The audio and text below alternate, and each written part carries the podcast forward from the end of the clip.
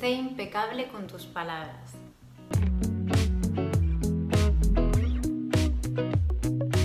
Los Cuatro Acuerdos es un libro que creo que todo el mundo debería leer al menos una vez en su vida y por eso voy a hacer esta serie de cuatro vídeos en las que os cuento muy muy muy brevemente cada uno de estos cuatro acuerdos.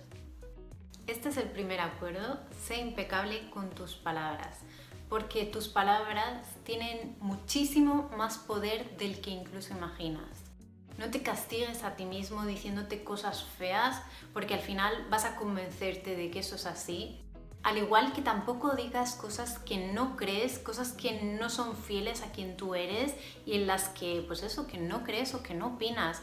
A veces decimos cosas simplemente por encajar en un grupo o por caer bien a una persona y, y son cosas que realmente no creemos en ellas. Sé siempre muy precavido con las palabras que utilizas, tanto para ti como hacia otros. Sé siempre fiel a ti mismo a la hora de expresarte.